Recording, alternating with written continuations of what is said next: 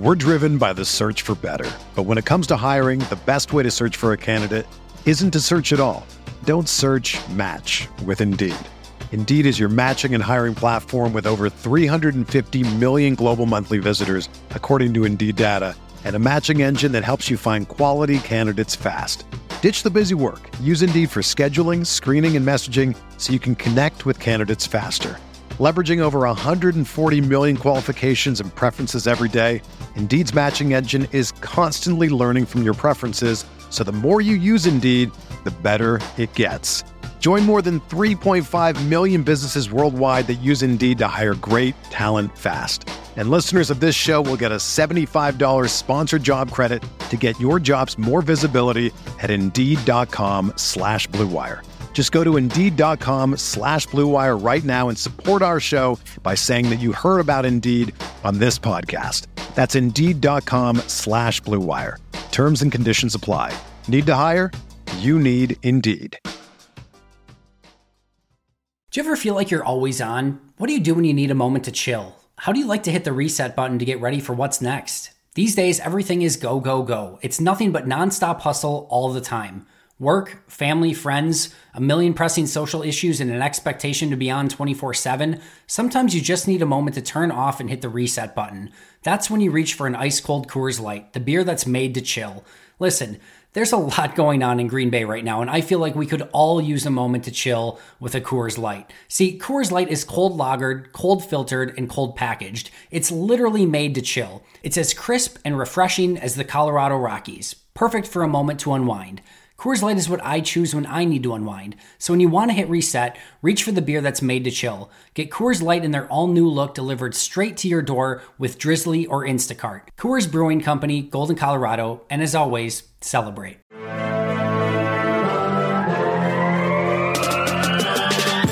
Twenty minutes a day, 365 days a year. This is the Pack a Day Podcast. Welcome back to another episode of the Packaday Podcast. You can get all your Packaday updates by following us on Twitter at Packaday Podcast. And remember, you can always subscribe to our podcast on iTunes, Google Play, TuneIn, Stitcher, or Spotify. And of course, you can always go over and check us out at cheeseheadtv.com. I am Kyle Fellows, and I am joined here, as always, with Andrew Mertig. Andrew, uh, welcome. It is Friday. It is good to be back for another episode of the podcast. Yeah, it's always great to be here. Um, this week is always, you know, it's exciting. It's a holiday week. Um, some of you might be listening to this episode around a campfire or recovering from last night. Uh, I'm actually at work on Friday. Uh, so obviously we're not recording this podcast live, but the night before. Um, but in, in any case, Independence Day is yet another sign that football is right around the corner. But here's a fact that is only going to be interesting to me. The colonies actually declared independence from England on July 2nd, 1776, but it took them two days to draft up the whole thing. So, so we actually celebrate the fourth instead of the second. And some of the founding fathers always thought that July 2nd was going to be the holiday. So, boom, my history degree just keeps coming in handy in real life over is, and over, Kyle. Is uh is that boom a fireworks joke? Is that what you did there? No, that was oh totally an accident. Listen, but I'm just giving you credit for I that. will edit this into taking credit for. There you go. horrible that's, joke. That's solid. Uh, and oh, one more thing before we get started, though, a, a, huge thank you to everybody who listens and supports the podcast. And if you get a chance, please go out and follow us on Twitter. Uh, Kyle is at Packer underscore pundit, and I'm at Andrew Mertig this is a passion project for those of us who host, and interacting with fans is really what makes this special and fun. So, sharing the podcast with your family and friends and coworkers really, really helps us out. And the more listeners we get, the better product you're going to hear every single day. So, um, on top of that, if you're a really generous person and you love the Packaday podcast, um, the at Packaday podcast Twitter handle uh, has a, a great way that you can support us financially if you're willing to do so. But regardless, a huge, huge thank you to everybody who listens and hope you are all having a fantastic holiday. And so, from the mountains to the prairies to the oceans white with foam, it's time to talk some football. Let's do it. Let's do it. We do really love interacting with all of you, uh, and we really have these last couple weeks as we've been going through this series that we're going to continue today. And if you've been listening on Fridays, you know that Andrew and I have been breaking down the off seasons of the Packers division rivals. That's where we started. We spent a whole episode on each of the Lions, the Vikings, and the Bears, and we took a look at the moves made around the NFC North to see who got better and who might have gotten a little worse. And we thought that that was definitely worth your time and our time because, as you know, the Packers do have six divisional matchup games uh, with these rivals. But then the last couple of weeks, we've taken some time to look at the Packers' non divisional matchups from their 2019 schedule. So far, we've talked about the Broncos, the Eagles, the Cowboys, the Chargers, the Chiefs, and the Raiders. And so we've got four teams left to go here. And so today, we are going to continue down this path and we're going to talk about two of these teams that we have of these four that are left. And since we're only having to do two teams today, I'm actually kind of excited about the extra team that we got to time that we got to dedicate to these two opponents, to their offseason moves, and to the current state of their roster as we head into this new season. And so for today, those two teams that we get to take this deep dive into are the Carolina Panthers and the San Francisco 49ers. Uh, the Carolina Panthers are a Week 10 home game, and the 49ers are an away game Week 12. So let's jump right in here and uh, let's uh, let's talk about those Carolina Panthers first. Yeah, so the Panthers are coming off of a disappointing seven and nine season, and there were definitely some questions starting to rise about if Cam Newton was ever going to be able to get Carolina back to the Super Bowl.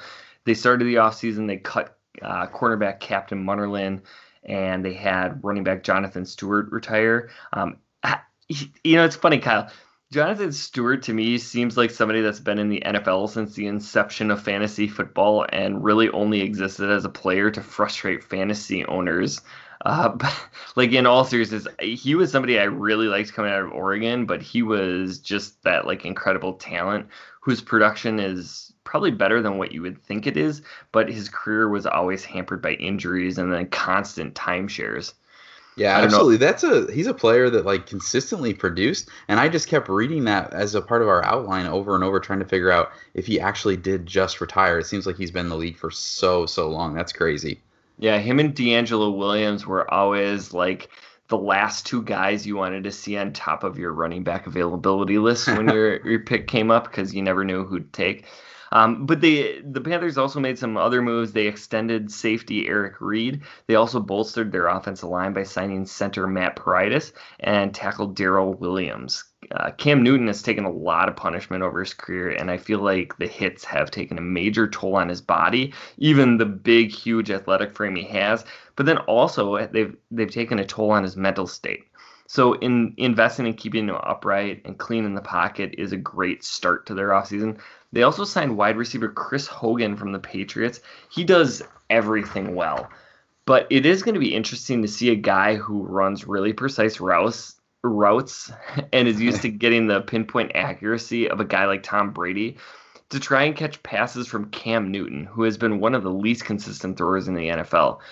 On the defensive side of the ball, the Panthers signed edge Bruce Irvin, and then they were able to get defensive lineman Gerald McCoy after he was cut by the Buccaneers. And I'm I'm sure McCoy is going to have some added motivation going to a division rival. And if Irvin and McCoy can provide some pressure, that is definitely going to create some additional opportunities for Luke Kuechly and that back seven of Carolina.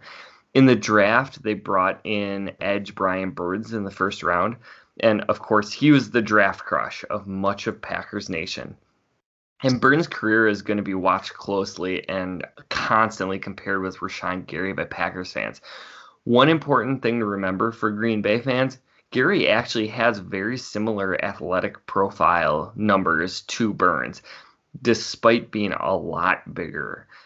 Burns' dip around the edge is sure to get him to the quarterback several times during the season, but we will see how he plays in the pros now that he's carrying 20 to 30 pounds more weight than he was in college. In the third round, the Panthers selected quarterback Will Grier out of West Virginia. And personally, I hate when teams draft quarterbacks in the middle rounds. It's a strategy that very, very rarely pays off. If a guy was good enough to play in the very near future, he's going in the first or the high second round if he's a developmental guy, you may as well wait till the fifth or sixth because you're going to get the same level of talent. However, there are things that I do like about Grier's arm talent, and it will be interesting to see how he is brought along behind Cam Newton. Um, he's sort of being talked about as their quarterback of the future. At least that was the thought when he was picked. But it's something interesting that I ran into. I had to look it up. Cam Newton is only 30 years old. Wow. so he has been in the league a very long time. But, uh, you know, if not I, I have a, a lot of doubt that he's going to go the Brady route and play into his mid 40s, but still, there's a lot of football in front of Cam Newton. In the fourth round, they drafted Alabama edge Christian Miller. In the fifth, running back Jordan Scarlett out of Florida. Uh, they got tackle Dennis Daly in the sixth, wide receiver Terry Godwin in the seventh. The one that stood out to me the most out of those four, uh, Terry Godwin was really impressive in the Senior Bowl, and he is going to be a name to watch as a potential fourth or fifth wide receiver for the Panthers. Yeah, so when we think about whether or not this team got better, I mean, every team is making moves, trying to get better. I think the Panthers' defense got better. Better when I look at the moves that they were able to make. I love uh, what they were able to do in bringing in Gerald McCoy and Bruce Irvin and it's well known that I loved Brian Burns in this draft process. So uh, still, still a little bit, little bit uh, upset about that, but uh, hope all the best to him in Carolina. I think Eric Reid is a really nice ex- extension that Carolina was able to make, and they have all those additions to pair with the play of guys like Luke Kuechly and uh, guys of that caliber that are already on this team. And so I think this defense has a chance to be much better this year. But the Panthers' offense is, is so weird. Like for a long time, I've really felt like Carolina has had one of just the strangest offensive identities in the entire league. I love guys like Christian McCaffrey, but I've always just kind of wondered what kind of a, it was kind of a strange fit that he went to Carolina, and so much of this team rides on Cam Newton's big arm, but they have you know they've consistently surrounded Newton with really strange offensive weapons, and I really do like second year receiver DJ Moore, and I think he can be a special weapon for that offense. But I think that this is an offense that is pretty dependent on Cam Newton's consistency and his availability. And we know both of those things have been kind of streaky in the past. So to me, the defense might have, you know, taken some steps forward and might actually be pretty good this year. Um, but I think that they need a lot to be better on offense, and I'm not sure they got what they needed this offseason to make many strides there. And and you raise a good point about Cam Newton's weapon. He has had the most success when he had receivers that could either blow right past you, like Steve Smith or Ted Ginn Jr., or who had enormous catch radiuses, like Kelvin Benjamin or Devin Funchess. Now they've seemingly surrounded him with good route runners who can win with quickness, and that is not really going to work well with his game. Cam Newton is a really, really good player in the NFL. You could say he's a really good quarterback, but he is not and will never be an accurate quarterback. So you have to give him guys who can get past their defender and run under his throws, or who have the athletic profile to get an inaccurate throw and box out their defender. And when he has those options, then he can take off and run um, and really create that way. And for some reason, they're going away from those kind of receivers.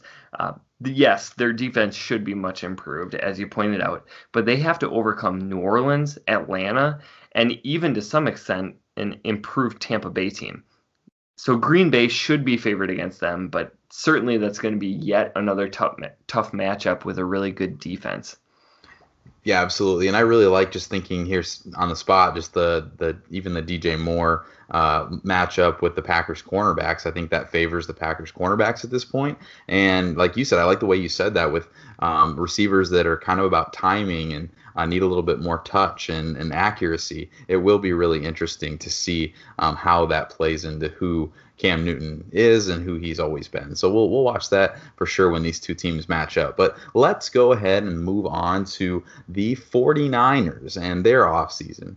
Uh, their offseason got started by emphasizing keeping some of their own players with their team. And so late in February, they were able to apply the franchise tag to kicker they applied the franchise tag to a kicker, Robbie Gould, who is openly unhappy with the tag and has even requested a trade. Most recently, Gould has given the team until the 15th of July to get some kind of an extension done so that he has more long term security for his kicking career. It's obvious that Gould feels like he's played well enough to have that kind of security and knows that he is able to, to do that for a team for a long time. And so he wants that kind of an extension. He doesn't want to be playing on that tag. So it'll be interesting to see how the Robbie Gould saga concludes, especially because there are so many ties between Gould and the Chicago Bears, who clearly need to settle their kicking situation. So we'll just kind of keep tabs on that. Probably the most interesting that a kicking situation ever gets. But uh, from there, the 49ers signed defensive back Jimmy Ward uh, to a one year contract extension, offensive guard Mike Person to a three year deal, and Kyle Nelson to a four year contract. I admittedly do not know the landscape of the long snapper position around the NFL, um, but I figure if you were getting a four year deal as a long snapper, as Kyle Nelson is, you must be pretty good. That's pretty good job security for a long snapper. But Moving on to some more names that Packer fans will be more familiar with. The 49ers traded for edge rusher Dee Ford, who was rumored to be a target of the Packers at one time. Uh, but the 49ers acquired Ford for a 2020 second round pick. And then as they got into free agency, San Francisco was able to add running back Tevin Coleman. Coleman was obviously very familiar with Coach Kyle Shanahan from their time together in Atlanta, and the Niners were able to get him to join them on the West Coast on a two year deal.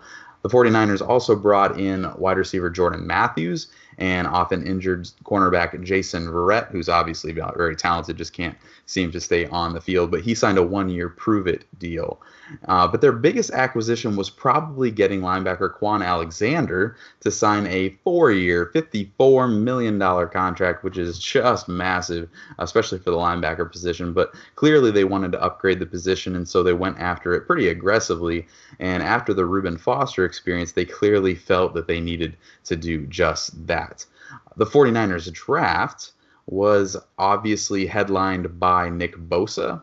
But then they also added wide receiver Deebo Samuel in the second round, which is a great start to a draft for me. I love that. But then things kind of got weird from there. They took Jalen Hurd in the third round, who a lot of people really like as a developmental offensive weapon, who could be a really good fit in this Shanahan scheme. But then they didn't get much after that. They took a punter in the fourth round, and things just kind of tailed off from there. And obviously, this is a team that's very, very dependent on the health and development of Jimmy Garoppolo. Uh, but what do we think, Andrew? Is this a 49ers team that's gotten much better this offseason? What, what should we expect from them here when the Packers meet up with San Francisco in week 12? Well, we always ask, did they get better? And on the surface, it does appear that as a, a team, San Francisco is better. Jimmy G is back, and the expectations are going to be high. They made some nice acquisitions around him, and their offense has the ability to be potent if they get end of the 2017 season Garoppolo play. Tevin Coleman, as you mentioned, and the returning Jerick McKinnon are going to be a nice duo if McKinnon can come back healthy. Uh, George Kittle is just absolutely scary good and is about to become one of the top two or three tight ends in the league.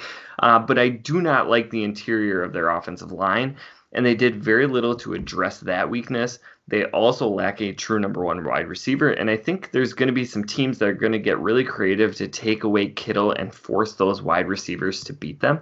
Uh, they will be led by a really strong group at defensive line and some crazy athletes at linebacker you know, on the defense line, you have Nick Bosa, Arik Armstead, DeFor- DeForest Buckner, and Dee Ford. And that's not even mentioning Solomon Thomas, who is a top three pick and is a backup. He hasn't proven much, but hey, a lot of talent there. Um, and they have some really good depth players there as well. They should instantly be a top three group in the NFL. You mentioned Kwon Alexander, um, but they also have Fred Warner and Malcolm Smith at linebacker those guys are going to be able to win matchups against almost all the tight ends and running backs around the league. So, so that front seven is going to be vicious. But the 49ers are also relying on an aging Richard Sherman and then Jason Verrett, as you mentioned before, coming off a serious injury at cornerback and who seems to just be chronically injured in the NFL. And I'm not sure there's a single NFL caliber safety on the roster outside of Jimmy Ward. So yeah, they have some really strong strengths. And to me, they have some really glaring weaknesses. So this is going to be an interesting one. Yeah, absolutely. Like I said, they only committed to Jimmy Ward, like you said, as their one notable safety, and they're only committed to him on that one year deal. So they're pretty unsettled in that secondary in general, even amongst the guys that you do you know you know their names and who they are. But this is going to be a fun team to watch in 2019 and a fun game to look forward to as Packers fans because we know how close Kyle Shanahan and Matt LaFleur are and how many similarities they share. So it'll be really interesting, uh, at least to me, to see if the game plan is something that involves some trickery or if they play each other pretty straightforward and honest. But you know that these two coaches, as much as they respect each other, are going to want nothing more than to defeat each other in their first head to head matchup as head coaches. So this is going to be a really fun one to watch. So again, the the Panthers are going to travel to Green Bay in Week 10, and the Packers travel to San Francisco in Week 12. And that is all the time that we have for today. This has been the Pack a podcast. You can find Kyle on Twitter at Packer underscore pundit, and you can find me at Andrew Mertig. Remember to also follow at Pack a podcast. Please subscribe and rate the podcast if you like what we're doing. Tomorrow's episode is going to be hosted by Mike, Tyler, and Chris, and they are going to be breaking down the top 10 cornerbacks the Packers will face in the 2019 season. You can catch Kyle and myself every single Friday, and we will be back next week with our final episode of the series when we break down the Packers' final opponents of the 2019 season, the New York Giants and the Washington Footballers. Thanks for listening, and as always, remember.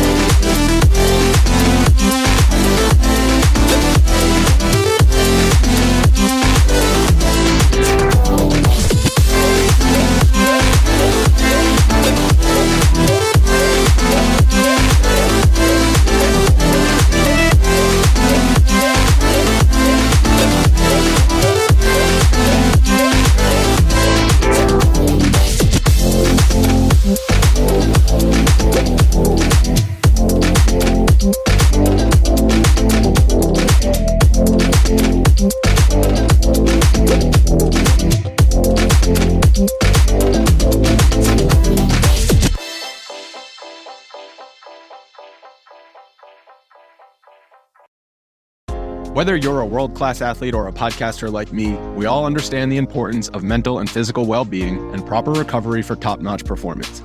That's why I'm excited that Unifyd Healing is sponsoring podcasts on the Blue Wire Network.